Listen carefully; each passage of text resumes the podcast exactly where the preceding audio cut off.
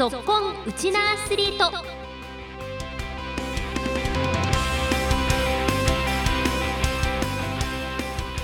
皆さんこんにちは。ラジオ沖縄アナウンサーの杉原愛です。この番組は学生スポーツからプロスポーツまで県内で活躍するウチナアスリートを全力で応援しようという番組です。今週はバスケットボールの話題満載でお届けしていきます。先月26日沖縄アリーナで行われたバスケットボールのワールドカップ開催に向けたバスケットボールクリニックと代表戦のパブリックビューイングに関する話題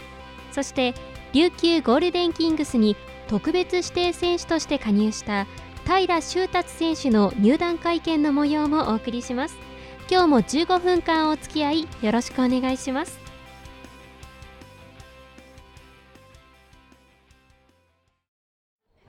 OK ナイスパス OK ナイスキャッチ。はいストップ。今ね見てる子たちの中で腕だけでどうにかしようってしてる子たちがいるよね。腕でパスを出すんじゃなくてここの肩の肩甲骨から押し出すイメージ。ちょっとその場でやってみ。押し出す押し出す。グッと。このイメージでパス出してみて。次左手左手左手も。肩肩甲骨から押し出すイメージ。はいこう。左ちょっと距離縮めていいよ。左難しいから。距離距離一歩縮めて一歩距離ね左も女子は右で支えて最後押し出す時に左だけ。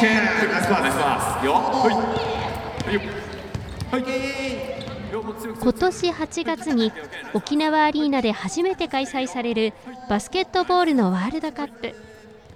先月26日ワールドカップの関連イベントの一環として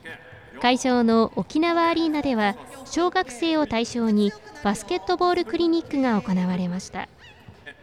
バスケットボール女子の元日本代表中川明乃さんとプロバスケ選手の植松義也さんが子どもたちにパスの出し方などのバスケットボールスキルのほか心構えなどを熱心に指導しました。クリニック後中川さんは沖縄の子どもたちの印象についてあの今回本当に楽しいあの2日間でした。沖縄の子どもたちってものすごくこうバスケット熱っていうのも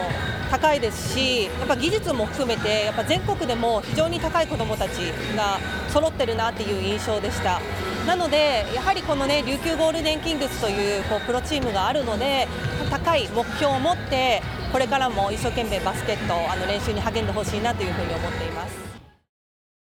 そして8月に沖縄の地でワールドカップが開催されることについては。まずあの世界のトップクラスの選手たちが一堂に集まるっていうこと。本当に珍しいことだと思うんですよね。この沖縄の地でやっぱその一流の選手たちを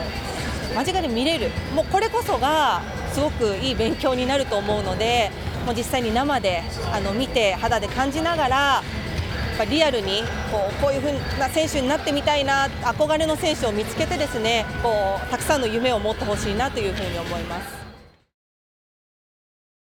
続いて植松選手もクリニックを通して子どもたちに感じてほしいことについていや本当自分も楽しめて、まあ、この前まではスクールの方アカデミーの方を手伝ってたので本当に久しぶりにこういう子どもたちと一緒にバスケットできたのは本当に嬉しかったです。やっぱり子どもたちの頃は本当にどれだけバスケットボールを楽しんでいっぱいいっぱい楽しいから続けたいもっとやりたいっていう風にするかだとは思うので本当にそれがどんどん続いて継続していくごとにだんだん中学高校とやっぱ勝ちにこだわったりとかもっとプロになりたいとかまた新しい目標だったり夢ができると思うんで本当にまず最初に楽しんででそこからどんどん夢だったり目標を広げていってほしいなとは思います。実際にクリニックに参加した子どもたちにもお話をお聞きしました。今日午前中のクリニックも参加したと思うんですけど参加してみてどうでしたか？楽しかったです。なんかこう心に残ってるメッセージとかありました？練習量を増やせば増やすほど上手くなるという言葉です。中学などでバスケを続けたらレギュラーを取りたいです。選手に教えてもらってシュートの打ち方とかちょっと直せた。ダンクダンクしたところがすごかったです。友達がバスケしてるこののを見に来ました。今日午前中のクリニックから見てたんですかね。はい。どうでした？見てて。えー、っと選手も身長が高くて友達がやってる姿もかっこよかったです。クリニックの後にはバスケットボール男子ワールドカップのアジア二次予選パブリックビューイングが開かれ県内からおよそ2000人の子どもたちが足を運びました。試合を見ようとアリーナに駆けつけた子どもたちです。金城小学校の4年生です、えーと、とバスケを見て上手になるために頑張りたいです。将来の夢はバスケット選手です。今日はなんでここに来ようと思ったの？えっと渡辺比喩選手が見たいからです。普段から結構このバスケットボールの試合とか見たりします？はい。なんか応援してる選手とかいますか？コーフリッピン選手です。結構じゃあキングスの試合も見に来てるんですか？キングスの好きなところはどんなところです。か強いところです。これからの目標も聞かせてもらってもいいですか？お兄ちゃんの。もっと練習してバスケット選手になりたいです。怪我から復帰した琉球ゴールデンキングス渡辺比喩選手も活躍しアリーナ内は盛り上がりました。結果は日本が95対72でバーレーンを下しました今後もバスケットボールワールドカップ開催に向け地元で機運を高めようと県や市などがさまざまなイベントを開催予定です。続いては琉球ゴールデンキングスの話題です。まずはキングスの特別指定選手として加入した16歳平修達選手の入団記者会見についてです。平選手は新潟県の強豪開志国際高校でプレーし去年のウィンターカップでは1年生でありながら卓越したシュート力と突破力で高校日本一に貢献しました。入団記者会見で平選手の魅力について話す安永純一取締役です。えー、私どもも、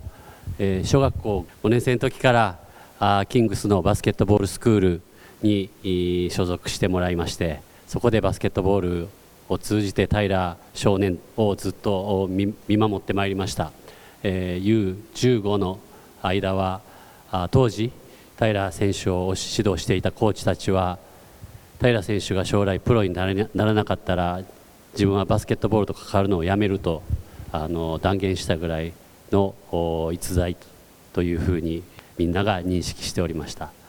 U15 に参加の間も同世代だけでは力が飛び抜けているので胃の中の蛙になってしまってはもったいないということで U18 の活動に入って飛び級ですかね。U18 で年上の選手と切磋琢磨するということを続けてまいりました。でその甲斐あって、え、高校は開志国際高校で1年生からめきめきと頭角を現して1年生ながらスリーポイントシュートを4本連続あの大舞台で決めた。あの打ち続けることができる打つ勇気を持っているあるいは打たせてもらうことができるチームメートから信頼されているっていうことが本当に大切だと思っております。今回学校のバスケットボール部の活動の合間を縫って琉球ゴールデンキングスの特別指定選手ということで沖縄に一時帰ってきてくれています。今回の目的は本当に彼にもっと成長してもらいたいもっと成長できる素晴らしいあの逸材ですのでその期待して皆さんの温かい目で見守っていただいて平選手がどのような活躍をするかではなくてどのような経験を積むかというところに主眼を置いて、えー、平平修達選手を応援していただければと思います。平修達選手は次のように意気込みを語りました特別指定に入るということで、まあ、自分の今のレベルっていうのを確認したいとともに試合に出る出場機会をもらえたらしっかりその自分のスリーポイントだったりドライブだったりっていうのを表現できたらいいなと思っています。短い間でありますがよろしくお願いします。ずっとつけてみたいって思ってたユニフォームなので本当にここまで来たんだなっていうのとここから頑張らないといけないなっていう2つの気持ちが混じってます。この12人のメンバーの中に入れるようにしっかり努力して試合に出る機会があったらしっかりとシュートだったり泥臭い部分も頑張りながらシュートを決めきれたらいいなって思います。それでこのトップチームのこの特別指定の期間で得たものをしっかりチームに持ち帰ってそのチームでもしっかり実践していけたらいいなって思います。自分の持ち味はまあスリーポイントであったりそのドライブからのジャンプシュートっていうのも得意なのでしっかり自分のドライブで点を決めていけるような選手になっていけたらいいなって思います。小学5年生の頃からアカデミーに入ってそこからずっとキングスのトップチームでプレーしたいっていう強い気持ちはあったので本当に今、ここでそのこの舞台に立つチャンスが巡ってきたのでそれはしっかりものにできたらいいなって思います、まあ、この特別指定だけで終わらずしっかりこの先もキングスのトップチームに絡んでいけるような選手になっていけたらいいなって思ってます。続いてはバスケットボール男子の新設大会東アジアスーパーリーグ EASL についてです。バスケットボール男子で東アジアの強豪クラブが王座を争う新設大会東アジアスーパーリーグが開幕しキングスは今月2日宇都宮市で1次リーグ A 組で初戦を迎えフィリピンのサンミゲルを96対68で下しました。ではここで琉球ゴールデンキングス球団から提供されました大会を迎える前に EASL に向けた意気込みを語る牧選手のコメントもお届けしましょう。まあ普段日本の、ね、B リーグのチームと試合する機会が多い中でこうやって海外のチームとやれるっていうのはまた違う経験になると思うし、まあ、ゲーム展開とかも変わってくると思うんでその辺がすごく面白いポイントなんじゃないかなというふうに思います。えー、まあこれが第1回の大会ということもありますし本当ありがたいことに沖縄で最後ファイナルがある、えー、こんなチャンスはめったにないと思うのでやっぱりここ沖縄の皆さんの前では僕プロに入ってからタイトル取ったことないのでやっぱこうキングスにタイトルをもたらすっていう意味で、まあ、そして沖縄でタイトルを取るっていうすごく重要な大会だと認識しています。キングスファンの皆さんいつも応援ありがとうございます。えー、今回の EASL の沖縄アリーナで開催ということで、えー、なかなかねこんなバスケットを沖縄で身近に見れることっていうのはないと思うので、えー、その機会をぜひ楽しんでいただきたいと思いますし、まあ、皆さんの前で、え優勝できるように頑張りたいと思います。よろしくお願いします。